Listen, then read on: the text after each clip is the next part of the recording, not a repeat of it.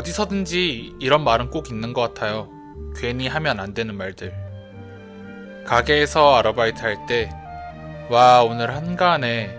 오늘 뭐 손님도 별로 없고, 그냥 이렇게 퇴근하겠다. 이런 말을 하면, 어디선가 손님이 듣고 있는 듯이 마치 도청을 하고 있는 것처럼, 아, 그래? 어림도 없지. 이러면서 손님들이 밀려 들어오고, 만화 속에서는 만화 속에서 주인공이 상대를 향해서 모든 필살기 같은 걸 다 사용하고 나서 이런 말을 꼭 하죠. 해치웠나? 이런 식으로. 그러면은 제가 봤을 때 죽었던 적도 살아나서 그럼 어림도 없지 라면서 서 있게 되는 것 같은데요. 지금 상황이 딱 그런 것 같아요. 코로나 다 끝난 거 맞지? 이러고 다녔었는데 네 전혀 아니네요. 11월 17일 화요일 코로나 올드보이즈 시작합니다.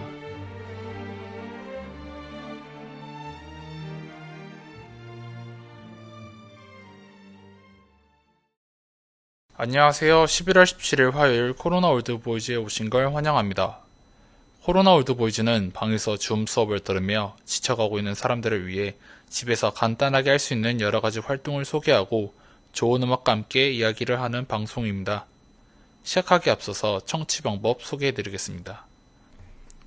본 방송을 PC로 청취해 주시는 분들은 yirb.yonsei.ac.kr에서 지금 바로 듣기를 클릭해 주시고 스마트폰으로 청취해 주시는 분들은 앱스토어, 플레이스토어에서 엽 앱 다운로드 이용 부탁드립니다. 사운드 클라우드에서 YIRB를 검색하시면 저희 방송을 비롯해 다양한 엽의 방송을 다시 들으실 수 있으니 많은 이용 부탁드립니다. 저작권 문제로 인해 다시 듣기에서 제공하지 못하는 음악의 경우 사운드 클라우드에 선곡표를 올려놓겠습니다. 이번 학기부터는 스푼, 유튜브를 통해서도 엽의 방송들을 만나보실 수 있습니다. 더불어 엽은 코로나 바이러스의 위험성을 인지해 마이크를 주기적으로 소독하고 모든 DJ가 마스크를 착용하고 방송을 진행하고 있습니다. 안전하고 즐거운 방송을 위해 늘 노력하는 엽이 되겠습니다. 네, 그럼 오늘 첫 곡으로는 허성연의 Alive 듣고 오시겠습니다.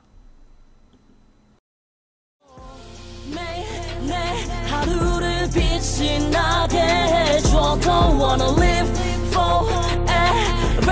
지금 당장에라도 부서지더라도 무너지더라도 날 빛이 나게 해줘 Don't wanna live forever 나는 지금 당장에라도 허성현의 Alive 듣고 오셨습니다. 아니 근데 무슨 일 있었나요? 일일 감염자 수 두 자릿대에 접어드나 했는데 13일의 금요일부터 계속 200명대를 유지하고 있네요. 정말 무슨 새로운 공포 영화가 뭐 개봉한 건가요? 13일의 금요일 이래로 계속 200명대를 유지하는 게 어, 진짜 웬만한 공포 영화보다 더 무서운 것 같아요. 이러다가 내년도 코로나의 영향권에 사는 거 아닌가 그런 생각도 드네요. 코로나가 너무 길어지다 보니까 요즘 드는 생각으로는 차라리 그 경제 용어 중에서 빅베스라는 말이 있는데요. 이게 손실 날 거라고 예상되는 것을 미리 손실로 잡아서 다음 분기나 내년에는 회계상으로 이렇게 반등한처럼 반등한 것처럼 보이는 걸 말하는데 코로나도 이렇게 되면은 차라리 그냥 올해 모든 사람이 거의 포기한 상태잖아요. 사실 2020년은 이렇게 된 이상 그냥 차라리 다 의무로 검사 받아버리고 2021년에는 땡 하자마자 감염자 수 0명으로 시작하는 그런 모습으로 될 순 없는 건가요? 네, 그랬으면 좋겠는데, 네, 제 작은 소망입니다. 그나저나, 여러분들은 괜찮으신가요? 저는 기숙사 살고 있는데, 분명 저는 지금 2인실을 혼자 쓰고 있거든요? 아니 근데 방에 뭔 모기가 이렇게 많죠? 이건 분명히 2인실인데 사람은 저 혼자 맞거든요. 근데 모기가 한 8마리는 사는 것 같아요.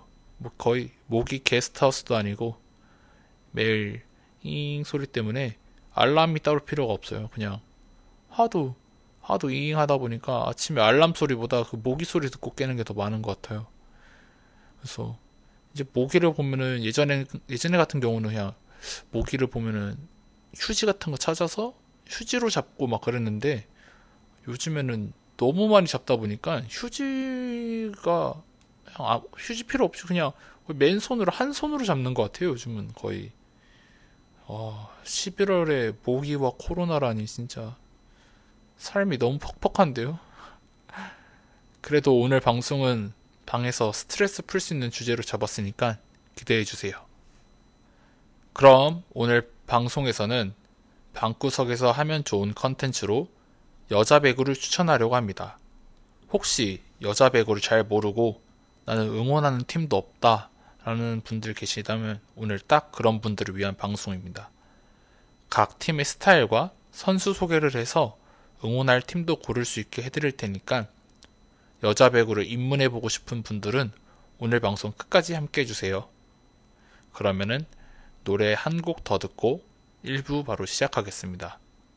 D-Hack의 OHAYO MY NIGHT 듣고 오시겠습니다. 내가 너를 사랑해도 네가 나 안 사랑해도 우린 나름대로 행복할 거야 yeah. 내방 천장에 그려본 내 우주에게 물어본 말은 나를 사랑하면 안 될까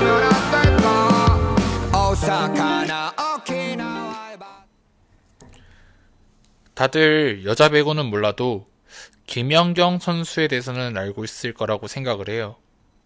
배구 여제, 배구계 메시 또는 식빵 언니라는 별명을 가지고 있는 정말 다양한 그리고 대단한 커리어를 갖고 있는 선수인데요.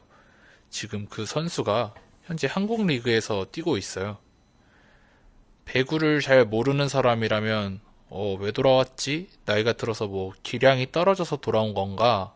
라고 생각할 수 있지만 사실 김연경 선수의 경우에는 코로나 상황으로 인해서 국외에서는 리그가 잘 운영도 안 되고 그리고 또 원래 개최할 예정이었던 도쿄올림픽을 준비하기 위해서 국내 선수들과 손발 한번 맞춰보려고 돌아왔다고 하는데요.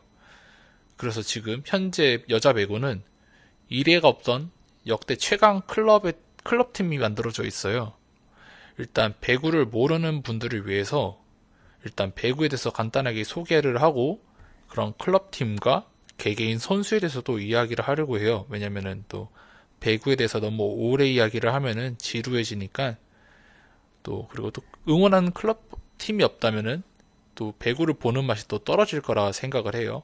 그래서 배구에 대해서 간단하게 소개를 하고 마저 클럽 팀에 대해서 이야기를 해보겠습니다. 일단 배구의 여자 배구의 경우에는 6명의 선수가 한 코트에서 뛰는 6인제 배구를 하고 있어요. 그러니까 가운데 네트를 두고 왼쪽에 6명, 오른쪽에 6명 그렇게 두 팀이 있는 거죠. 그리고 이때 코트 안에서는 포지션이 레프트, 센터, 세터, 라이트, 리베로 이렇게 다섯 개가 있는데요.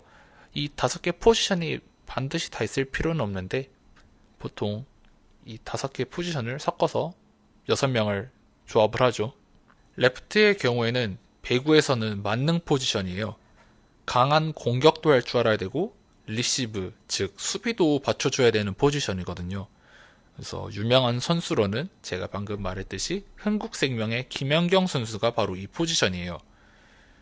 그리고 라이트의 경우에는 오로지 순수한 공격에 집중하는 포지션이에요. 그러다 보니까 수비에는 거의 가담을 안 하고 그래서 보통 이 라이트 포지션 같은 경우는 국내 리그에서는 보통 공격만 하기 때문에 외국인 용병들이 이 포지션을 많이 담당하고 있어요.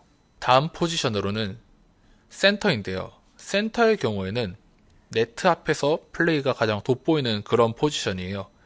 상대의 높은 공격을 반대로 또 높은 벽을 만들어서 블로킹을 하고 또는 가끔 세터가 올라, 올려주는 공을 빠른 공격이나 그런 이동 공격이라는 방법으로 상대의 수비를 자꾸 헷갈리게 하는 그런 일을 하는 포지션이에요. 왜냐면은 레프트나 라이트만 계속 공격을 하면은 이게 예상이 되잖아요. 어, 저쪽 아니면 저쪽에서 올라오겠네라고 싶을 때 가끔 센터가 빠른 공격으로 코트에 공을 밀어 넣으면은 상대 수비는 정말 이제 헷갈려지는 거죠.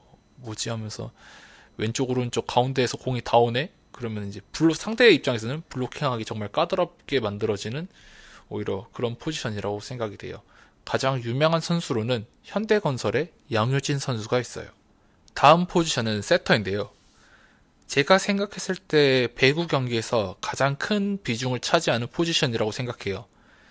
이 배구는 세번 이내의 터치를 통해서 상대방 코트로 공을 넘겨야 되는 스포츠인데요.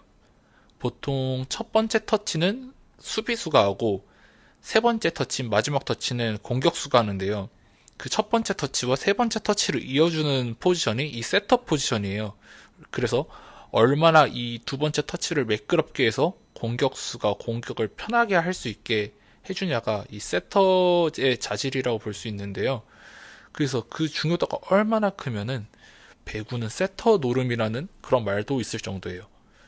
그래서 세터는 또 그 두 번째 터치를 통해서 누가 공격할지 또는 어떤 방식으로 공격할지를 정할 수 있는 그런 중요한 일을 해요. 또 또는 가끔 변칙적으로 그 세 번의 터치를 다 채우지 않고 두 번째 터치에서 자신이 공을 넘겨버려서 공격을 하는 그런 변칙적인 플레이도 가능할 수 있는데요. 이걸로 유명한 선수가 흥국생명의 이다영 선수예요. 너무 유명한 나머지 세터인데 스파이크를 너무 많이 해서 세터와 스파이커를 합쳐서 세파이커라고 별명이 있기도 해요. 마지막으로는 리베로 포지션이 돼요. 이 포지션은 정말 특이한 포지션이에요. 그래서 경기를 보다 보면 딱 한눈에 들어오는데요. 혼자 다른 색깔의 옷을 입고 그리고 혼자 유독 키가 작은 선수가 한 명 있을 거예요. 그래서 이 선수들은 리베로인데요. 수비 전문 선수들로 스파이크 같은 공격을 할 수 없고요. 또 서브도 할 수 없고 그리고 배구는 위치가 고정되어 있지 않고 득점이 오갈 때마다 각 선수가 위치를 계속 바꿔요.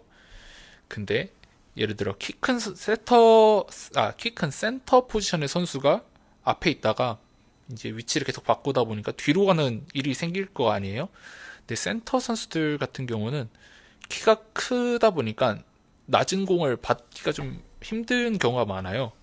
그럴 때 이 리베로 선수들이 센터 포지션 선수들과 교체를 해줌으로써 센터 선수가 뒤에 있을 때는 리베로로 교체돼서 리베로 선수가 있고 다시 그 센터 선수가 앞으로 가는 순서가 오면은 다시 리베로 선수가 센터 포지션과 교체를 하면서 그런 식으로 해주면서 센터의 수비의 약함을 리베로가 많이 보충을 해주는 그런 또 중요한 포지션이 맡고 있어요. 그래서 이렇게 다 다섯 개의 포지션을 설명을 했는데요. 혹시 너무 어려웠나요? 최대한 간단하게 요약해서 설명을 하자면 배구는 여섯 명이 앞에 3명, 뒤에 3명 서서 세 번의 터치로 상대방 코트에 공을 넘기면 되는 스포츠예요. 손발 다 써도 상관없어요. 넘길 때. 뭐 헤딩을 해서 넘겨도 되고 발로 넘겨도 돼요. 그런 스포츠입니다. 그럼 배구에 대해서 다 아셨으니까 응원한 팀을 골라야겠죠? 어, 오늘 기준 11월 17일 기준 순위대로 먼저 소개를 해볼게요. 첫 번째 그럼 소개할 팀은 인천을 연고지로 하고 있는 계양체육관을 홈구장으로 쓰고 있는 흥국생명 스파이더스에 대해서 이야기해 보려고 하는데요. 흥국생명의 경우에는 현재 개막 7연승으로 7승 0패, 무패를 달리고 있는 팀이에요. 오, 원래도 정말 강한 팀이긴 했는데요. 올해는 정말 누군가는 무패 우승을 노려볼 만한 팀이라고 말을 할 정도로 정말 말도 안 되게 강한 팀이 되었는데요. 기존 흥국생명은 프랜차이즈 스타 이재영 레프트 선수를 주축으로 한 좀 예전부터도 좋은 성적을 낸 팀이긴 했어요. 16, 17, 18, 19 시즌을 뭐냐 리그를 1위로 마쳤었죠. 또한 이 팀 같은 경우에는 작년까지만 해도 이재영 선수를 주축으로 하고 수비에는 지금은 은퇴했지만 아직까지 총 디그 수 를 그러니까 총 디그라고 하면은 그냥 쉽게 말해서 그냥 공을 받은 횟수라고 생각하시면 될 것 같은데 그게 1위인 김혜란 리베로 선수와 함께 케미를 보여주면서 정말 잘 나갔던 팀이기는 한데요. 올해는 그럼에도 더 강해졌어요. 말, 정말 말도 안 될 정도로 강한 팀이 되어버렸는데요. 사실 거의 그냥 국가 대표로 팀이라고 봐도 무방할 정도로 강한 팀 구성을 갖추고 있어요.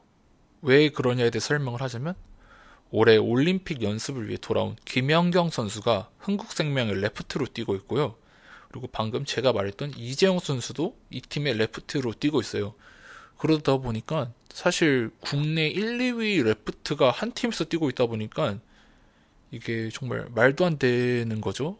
거의 레프트가 제가 말씀드렸다시피 공격과 수비를 다 하는 포지션인데 국내 1, 2위 레프트 선수가 한 팀에 뛰어버리면 공격과 수비가 다 된다는 거 아닌가요? 거의 이 정도로 정말 어마어마한 팀이 돼버렸고요. 또 여기서 끝이 아니라 제가 세터가 되게 중요하다 그랬잖아요. 배구에서는. 근데 여기서 국가대표 센터인 이재영의 국가대표 세터이자 이재영의 동생인 이다영 선수도 지금 흥국생명에서 뛰고 있어요. 그래서 이다영 선수도 아까 소개했다시피 세파이커라는 별명처럼 변칙적인 공격도 하는 그런 선수인데요. 이다영 선수도 지금 흥국생명에서 뛰고 있어서 만약에 김혜란 선수인 김혜란 선수도 국가대표 리베로이거든요. 그래서 만약에 은퇴를 안 했다면은 한 클럽 팀의 주전 4명이 국가대표 주전인 그런 정말 말도 안 되는 클럽 팀이 만들어질 뻔 했는데요. 사실 지금 자체도 말이 안 되긴 해요. 그 결과로 아직까지 리그 무패를 이어가면서 정말 일 한 번 내는 거 아닌가 할 정도로 역사를 써가고 있는데요. 만약에 혹시 나는 내 팀이 이기는 게 좋다. 엄청난 공격력과 거의 국가대표라고 봐도 무방할 정도의 강한 팀이 좋은 사람이 있다면 흥국생명의 팬이 되어 보시는 건 정말 좋은 기회라고 생각해요. 정말 제가 배구를 본 이래로 이렇게 강한 팀은 본 적이 없는 것 같아요. 그 외에도 정말 너무 강한 선수들이 선수들이 너무 많은 나머지 다른 선수들이 약해 보일 수 있지만 이 다른 선수들도 강한 선수들이 되게 많거든요. 예를 들어 신인 왕을 받은 이주하 선수도 있고 현재 블로킹 2위인 김세영 세, 센터도 있고 그 외에도 다른 좋은 선수들도 정말 많기 때문에 응원하셔도 정말 경기를 보다가 답답한 일은 절대 없을 거라는 생각이 들어요. 그래서 강한 팀을 좋아하신다면 지금 흥국생명을 응원해 보시는 걸 추천합니다. 그 다음 팀으로는 그 다음 응원팀으로는 오늘 기준 2위에 위치하고 있는 경기도 화성의 연구로 둔 화성 실내 체육관을 홈구장으로 쓰는 IBK 기업은행인데요. IBK는 사실 완전 전통의 강호죠. 12, 13, 14, 15, 16, 17 시즌을 연속으로 리그 우승을 했었는데요. 지난 시즌에는 감독이 교체되고 팀 스타일이 바뀌는 과정을 겪다 보니까 조금 아쉬운 성적을 기록했는데요. 이번 시즌의 경우에는 저도 정말 놀랐는데 아직 시즌 초반이긴 한데 상당히 강한 팀들이 많거든요. 사실 이번 시즌에는 그럼에도 정말 좋은 성적을 기록했다는 게 역시 강팀은 강팀인가 그런 느낌이 드는 것 같아요. 이 팀 같은 경우에는 정말 밸런스가 좋은 팀인데요. 흥국생명에 있었을 때 항상 머리띠를 했던 탓에 인천 머리띠라는 별명이 있었던 지금은 화성 머리띠인 김수지 선수가 센터를 보고 있고 IBK의 팀 창단 이래로 계속 함께하고 있는 김희진 선수도 부상에서 어느 정도 회복이 되었는지 라이트 포지션에서 센터로 변하고 나서 김수지 선수와 정말 잘하고 있는 모습을 보여주고 있어요. 레프트 포지션에는 김주향, 표승주 선수가 있는데 이 두 선수들 역시 정말 공격력도 좋고 수비도 좋은 그런 모습을 보여주고 있는데요. 앞에서 소개한 흥국생명팀이 너무 말도 안 되는 팀이라서 진짜 뭐라고 말을 해야 될지 모를 정도로 다른 선수들도 정말 좋은 선수들이 많거든요. 근데 제 설명에서 뭔가 약간 좀 설명이 약해 보인다 그렇게 느끼신다면 그거는 흥국생명이 이번 시즌 너무 사기팀이라서 그런 거라고 생각해 주시면 되겠습니다. 그리고 라이트 포지션에는 이번에 라자레바 선수가 새로 들어왔는데요. 지금 공격 포인트 3위에 위치하고 있을 정도로 정말 말도 안 되는 공격력을 보여주고 있어요. 혼자 한 경기에서 30, 40 이렇게 득점을 하고 있으니까 정말 외국인 선수 잘 데려왔다 이런 생각이 들더라고요. 그리고 선수 개개인이 다들 평균 이상의 능력을 가지고 있고 거기다 외국인 선수의 공격력과 김수지 선수의 주특기인 약간 이동 공격이 더해지면서 점점 더 강해진 강한 팀이 돼가는 것 같아요. 그리고 이동 공격 같은 경우는 쉽게 말하면은 센터가 세터 뒤로, 뒤로 돌아가면서 이동을 하면은 세터가 그 위치에 공을 밀어줘서 변칙적인 공격을 하는 그런 걸 말하는데요. 이러면은 블로킹을 해야 되는 선수 입장에서는 그 선수를 따라가야 되나 아니면은 어떻게 해야 되나 고민하게 되고 또 이게 되게 다양한 공격이기 때문에 심리전을 이용한 그런 공격이라고 생각하시면 되겠습니다. 어쨌든 이런 다양한 공격을 갖춘 팀이라고 생각을 해서 정말 공수 밸런스가 좋은 팀이라서 올해는 정말 응원해도 좋은 팀이라고 생각을 합니다. 그 다음 팀으로는 서울을 연고로 하고 있는 장충체육관을 홈으로 쓰는 3위 팀 GS 칼텍스 배구팀인데요. GS 칼텍스 같은 경우는 올해 8월에 열린 코브컵에서 우승을 한 팀인데 이게 정말 대단한 게 그 결승전 상대가 바로 흥국생명이었다는 점에서 더 대단한데요. 흥국생명의 그 경우에는 컵 대회 결승까지 올라오기 전까지 한 번도 진 적이 없었는데 이 결승에서 GS 칼텍스를 만나서 3대 0으로 패하고 결국 우승을 내줬던 그런 적이 있었는데요. 그리고 원래 이 컵대회가 사실은 약간 제가 생각했을 때는 반쪽짜리 원래 대회예요. 원래 이맘때쯤이면은 다들 대표팀을 나가다 보니까 일군 선수들 중에서도 국대 선수들은 대표팀을 나가서 한 1.5군에서 2군 선수들이 이 컵 대회를 나가서 그냥 사실 컵 대회 우승을 하더라도 리그 성적에는 100% 반영은 안 된다는 느낌을 많이 받았었거든요. 근데 올해는 얘기가 달라졌죠. 이게 코로나 때문에 대표팀 차출이 없었기 때문에 이 컵 대회가 사실 1군들이 나와서 뛰다 보니까 리그 성적을 대충 예측해 볼 수 있는 그런 대회가 되었는데요. 거기서 이 GS 칼텍스가 나와가지고 흥국생명을 3대 0으로 꺾으면서 이게 사람들이 어차피 우승은 흥국생명이다라는 말들을 많이 했었는데 아닐 수도 있겠다라는 생각을 많이 할 수 있게 해준 경기였던 것 같아요. 정말 대단한 경기였고요. 그래서 GS 칼텍스에 대해서 좀 더 이야기를 하자면 정말 선수층이 다 어려요. 정말 어린 편에 속하고 유명한 선수로는 레프트에 이소영 선수가 있는데요. 이소영 선수도 GS에서 계속 있던 선수라 팬들도 정말 많고 별명으로는 소영 선배, 애기 용병이라고 하는데요. 정말 보면은 애기애기한 얼굴에 게임에 애기애기한 얼굴인데 막상 게임에 들어가면은 정말 용병 선수처럼 공격적인 모습이랑 또 수비 가담이 엄청 좋아요. 그래서 이소영 선수가 게임에 있을 때랑 없을 때를 보면은 공격적에서도 어려운 공을 처리하는 모습도 그렇고 어려운 공을 또 수비하는 모습에서도 그렇고 정말 이소영 선수가 있고 없고 차이가 정말 많이 날 정도로 중요한 선수라고 생각이 하는데요. 그리고 되게 책임, 책임감 있는 모습을 많이 보여줘서 또 그런 소영 선배라는 말을 듣는 것 같아요. 그리고 또 레프트에 강소희 선수도 있는데요. 강소희 선수는 강한 서브를 정말 구사하고 그리고 그 이번에 열린 컵 대회에서 MVP로 선정될 만큼 정말 강한 공격력을 보여주는 그런 선수인데요.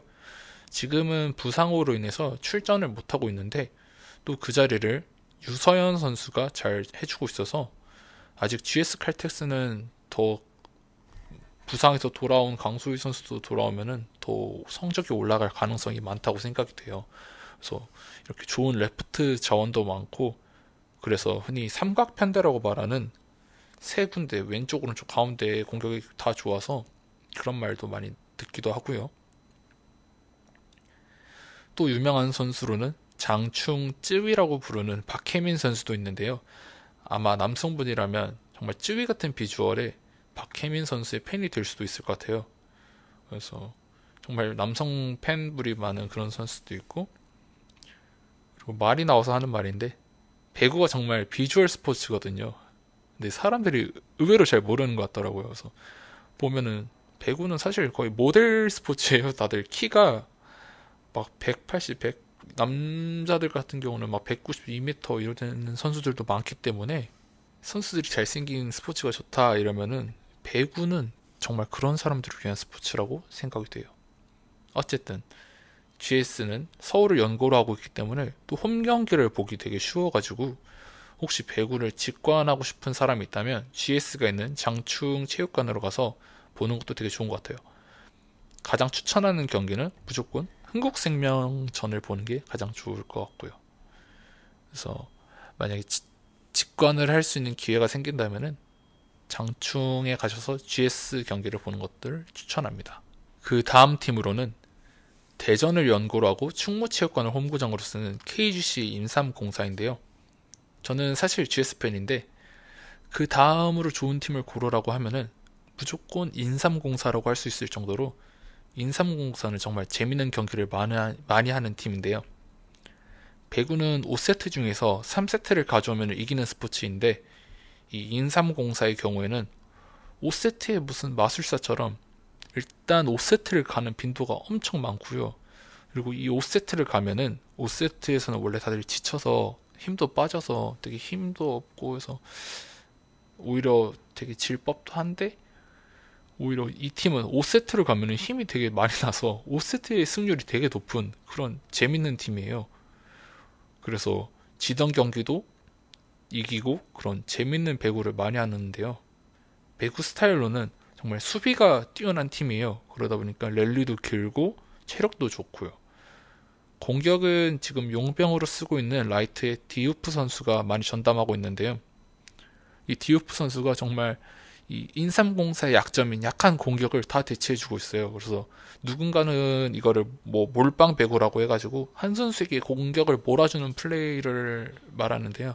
저는 뭐 심지어는 그런 몰빵이라 하더라도 전략이라 생각하거든요. 뭐 다른 선수들이 수비가 좋고 디우프 선수가 공격이 좋으면 그런 전략을 짜서 이기면 되는 거 아닌가 그런 생각도 해요. 또 그 외에도 한송이 선수처럼 이동 공격이랑 블로킹이 좋은 베테랑 센터 선수도 있고요. 그리고 또 다른 선수는 센터 박은진 선수도 있는데요. 박은진 선수도 되게 신장이 크거든요. 그래서 블로킹도 좋고 공격도 좋아서 많이 재밌는 플레이를 한다고 생각을 해요. 그래서 선수 개개인이 정말 집중력이 높고 뭔가 경기를 보다 보면 되게 간절한 게 많이 느껴지는 팀이라서 오히려 재밌는 경기를 보고 싶다 하면 KGC 인삼공사전을 보면은 누구랑 붙든지 정말 재밌는 경기를 볼 수 있을 거라 생각을 해요. 다음 팀으로는 수원 연고지의 수원 실내체육관을 홈구장으로 하는 현대건설 힐스테이트인데요. 현대건설은 지난 시즌 코로나 때문에 리그가 중단이 끝나가지고 뭐 그래도 애매하게 되긴 했지만 그래도 1위로 리그를 마감했던 팀인데요. GS 칼텍스가 중앙이 좀 약한 팀이라면은 이 팀은 중앙 공격이 오히려 정말 강한 팀이에요. 블로킹을 역대 1위를 기록하고 있는 양효진 선수가 있고 또 센터 이다현 선수와 센터 정지윤 선수가 중앙에서 블로킹과 속공 같은 공격을 적극적으로 해서 제가 봤을 때 이 세 선수는 어느 팀을 가든지 거의 주전 센터를 할 수 있을 정도로 정말 강한 선수라고 생각을 하는데요. 그래서 만약에 왼쪽 오른쪽이 잘 안 풀릴 때면은 항상 경기를 가운데에서 풀어나가는 그런 팀이라고 생각을 해요. 이번 시즌은 뭐 초반이긴 한데 좋은 성적을 아직 못 받고 있는데요. 제 생각으로는 아마 원래 세터였던 이다영 선수가 원래 이 흥국생명 팀이었는데요. 아, 흥국생명이 아니라 현대건설 팀이었는데요. 흥국생명으로 이적하고 나서 이나영 선수가 지금 주전 센터를 하고 있, 세터를 하고 있는데 이 배구에서 세터가 많이 중요한 만큼 기존 세터에 익숙해져 있던 선수들이 세터가 바뀌면서 다시 좀 어려워하고 있는 가 아닌가라고 생각이 될 정도로 약간 다른 팀 전력은 전혀 다른 팀에 꿀리지 않는 그런 좋은 팀이라고 생각을 합니다. 마지막으로는 김천을 연고를 두고 김천 실내체육관을 홈구장으로 하는 도로공사 하이패스 배구단인데요. 도로공사 같은 경우는 개개인 선수들이 정말 특색이 엄청난 팀인 것 같아요. 그래서 IBK가 밸런스 타입이면은 이 팀은 정말 개성 있는 스타일. 레프트의 박정아 선수는 187의 장신으로 국내 탑급의 공격력을 보여주고 있는데요. 그리고 워낙 중요한 상황에서 클러치 상황에서 득점하거나 해결하는 모습이 많이 나와서 별명도 클러치 박이라고 하고 있어요. 하지만 또 이런 좋은 공격력을 갖고 있는 박정아 선수에게도 조금 부족한 부분이 있다면 리시브, 즉 수비 부분인데요. 제가 말씀드렸다시피 레프트 포지션은 수비에도 가담을 해야 되는데 리시브 능력이 조금 떨어지다 보니까 그런 점에서는 조금 아쉬운 모습을 보여주고 있는 것 같아요. 하지만 그럼에도 공격력이 좋아서 경기전, 경기에서는 여전히 좋은 모습을 많이 보여주고 있는 것 같아요. 라이트에는 문정원 선수가 있는데요. 문정원 선수 특징으로는 강한 서브를 가지고 있어요. 그래서 정말 경기를 볼 때 문정원 선수 서브 타이밍이 돌 때면은 제가 상대편으로 볼 때가 많은데 와서 되게 긴장을 하게 되는 것 같아요. 그만큼 빠르고 변칙적인 서브를 많이 가담아 그만큼 빠르고 변칙적인 서브를 잘하는 선수라 생각해요. 그리고 리베로에는 임명옥 선수가 있는데요. 은퇴한 김혜란 선수 다음으로 지금 총 디그 수가 제일 많은 선수인데요. 팀의 부족한 수비를 항상 임명옥 선수가 다 해결해주고 있어요. 그래서 지금 현재 시즌은 디그 1위를 달릴 만큼 좋은 선수를 좋은 모습을 보여주고 있는 선수예요. 그래서 도로공사 같은 경우는 각 선수 한 명한 한 명이 개성 있는 모습을 보여주고 있어서 밸런스 타입이다라고 보기는 어려운데 한 부분에서는 다들 탑급의 기량을 보여주고 있는 팀이에요. 그래서 개성 있는 팀 플레이를 좋아한다면 도로공사도 정말 응원할 수 응원할 만한 팀이라고 생각을 합니다. 자, 그러면 길고 긴 클럽 팀 설명이 끝났네요. 어떠신가요? 좀 이게 어디를 응원해야겠다 감이 좀 오시나요? 보통은 지역 연고를 따라가는 게 보통이긴 한데 이게 또 경기를 보다 보면은 지역이랑 관계없이 응원하고 싶은 팀이 생길 거라고 생각을 해요. 그래서 마지막으로는 응원할 팀을 정했다면은 그럼 경기를 봐야겠죠? 가장 가까운 경기인 오늘 11월 17일 화요일 오후 7시에 열리는 현대건설과 기업은행 경기의 프리뷰를 해보려고 합니다. 과연 어떤 경기를 보여줄지 물론 여자 배구는 게 승부를 알 수 없는 경기가 많이 나올 때가 있어가지고 더 예측이 안 되는데요. 그런 점이 또 여자 배구의 매력을 한층 높여주는 거라고 생각을 해요. 그러면은 노래 한 곡 더 듣고 마지막으로 이야기 나눠보겠습니다.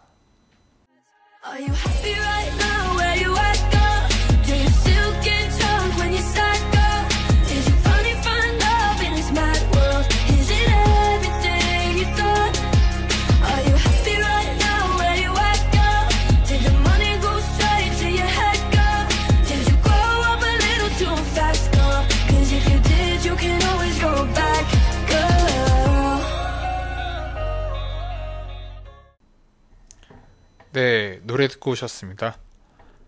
마지막으로는 가장 가까운 오늘 7시 경기인 현대건설과 기업은행 경기를 보려고 하는데요. 상대 전적은 현대건설이 26승 36패로 기업은행에게 약한 모습을 보이고 있어요. 이번 시즌에는 한 번을 만나서 1대3으로 기업은행의 승리로 끝이 났고요. 그리고 현재 현대건설이 도로공사전 이후로 4연패를 하고 있는 그런 모습을 보여주고 있어요. 그래서 현대건설의 경우에는 예전 18, 19 시즌에서도 개막 11연패를 기록한 적이 있을 정도로 연패에 뭔가 악연이 있는 그런 팀인데요. 이번 IBK전이 그만큼 또 중요한 게 IB, IBK전 다음 경기가 흥국생명전이에요. 근데 제가 말했잖아요. 흥국생명이 지금 팀이 말이 안 되는 팀이라고 해서 그렇기 때문에 이번 경기가 정말 중요하다고 생각이 되는데 이번 경기에서도 승점을 받아가지 못한다면은 정말 자연스럽게 6연패에 빠질 수 있는 상황이라 많은 준비를 해왔을 거라는 그런 생각이 들어요. 과연 현대건설이 4연패를 끊고 승점을 받아갈 수 있을까요? 기업은행 같은 경우에는 정말 새로 들어온 라자레바 선수가 득점을 담당하고 있는데 최근 상대 경기에서 라자레바 선수가 34득, 34득점으로 경기를 주도하는 모습을 보였고 또 인삼공사 전에서는 혼자 47득점에 공격 성공률 52%를 기록하는 정말 말도 안 되는 역대급 모습을 보여줬어요. 그래서 현대건설은 이 라자레바 선수를 막기 위해서 어떤 준비를 했을지 그게 또 관전 포인트라고 생각이 돼요. 현대건설에서는 또 좋은 블로커들이 있으니까 이 라자레바 선수를 잘 막는 게 되게 중요해 보여요. 마지막으로는 현대건설의 주장인 황민경 선수가 서브 300개까지 단 두 개를 남겨놓고 있는데요. 황민경 선수의 경우에도 되게 서브를 강한 서브를 구사하기 때문에 만약에 범실 없이 강한 서브를 잘 구사를 해서 한다면은 의외로 현대건설이 잘 풀어나갈 수 있지 않나 그런 생각도 들어요. 물론 라자레바르 선수를 잘 막고 그런다는 게 되게 쉬운 일은 아닌데 일단 그런 생각을 들었습니다. 그리고 마지막으로 이게 배구의 좋은 점에서 간단하게 이야기를 하자면 배구가 되게 좋은 점이 야구 같은 스포츠는 경기 시간이 되게 길잖아요. 근데 배구는 길어도 한두 시간이면 끝이 나기 때문에 정말 부담 없이 볼 수 있는 스포츠고 경기 수도 많지 않아서 응원한 팀 경기만 본다면 정말 부담 없고 아니면 모든 배구를 다 봐도 한 경기가 하루에 하나씩 열리기 때문에 하루에 한 경기가 열리기 때문에 정말 뭐 하루에 한두 시간 정도는 그런 경기 보는데 쓸 수 있기 때문에 스트레스를 풀고 싶다면은 뭐 저녁에 피자 한 판 시켜놓고 오늘 저녁에 7시에 열리는 현대건설과 IBK 경기를 보면서 과연 현대건설이 4연패를 깰 수 있을 것인가? 또는 IBK의 라자레바 선수가 또 얼마나 또 대단한 모습으로 공격을 성공시킬까 이런 플레이를 지켜본다면 정말 재밌을 것 같다는 생각이 들었어요. 그래서 오늘은 그럼 마지막 곡 틀어드리고 코로나 올드보이즈 마치겠습니다. 감사합니다. So wake me up when it's all over. When I'm wild.